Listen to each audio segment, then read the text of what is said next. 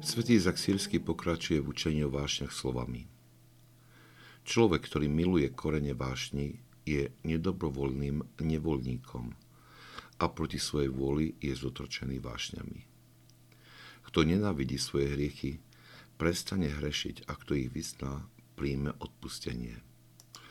Je nemožné pre človeka zbaviť sa hriešného zvyku, ak najprv nenadobudne nenávisť voči hriechu a je nemožné prijať odpustenie pred vyznaním neprávosti.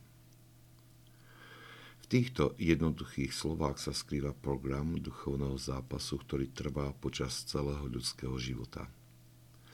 Poslúži nám, keď si toto poučenie rozdelíme do niekoľkých častí, respektíve niekoľkých krokov v praktickom duchovnom živote. Prvým krokom je spoznanie vášne. Uvažovanie, čo spôsobilo ten, čo spôsobil ten, ktorý hriech nás privedie k pomenovaniu vášne, ktorá nás k nemu priviedla. Napríklad uvažovanie nad hriechom ohovárania nás môže priviesť, priviesť k poznaniu, že ovocím vášne pichy alebo túžby po vlastnej spáse alebo závisti. Ak spozorujeme, že nám nasledovanie tejto vášne prináša príjemné potešenie a uspokuje nás, tak to znamená, že sme zotročení touto vášňou. Nenávisť voči tejto vášni je predpokladom pre oslobodenie sa z jej pút.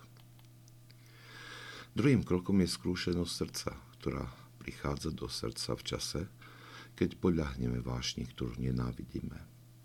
Takýto pád spôsobuje zahambenie a uvedomenie si vlastnej slabosti. Človek celkom prirodzene uteká k spasiteľovi s bolesťou srdca a prosí o pomoc. Tretím krokom je vyznanie, ktoré vedie k odpusteniu.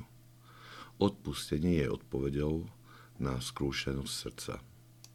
Toto odpustenie však vyrastá zo skrúšenosti srdca, ktoré vníma závažnosť svojho zotročenia nenávidenou vášňou. Bez tejto skúšenosti sviatospokania nebude pre nás oslobodením od vášne, ale iba určitou emocionálnou útechou.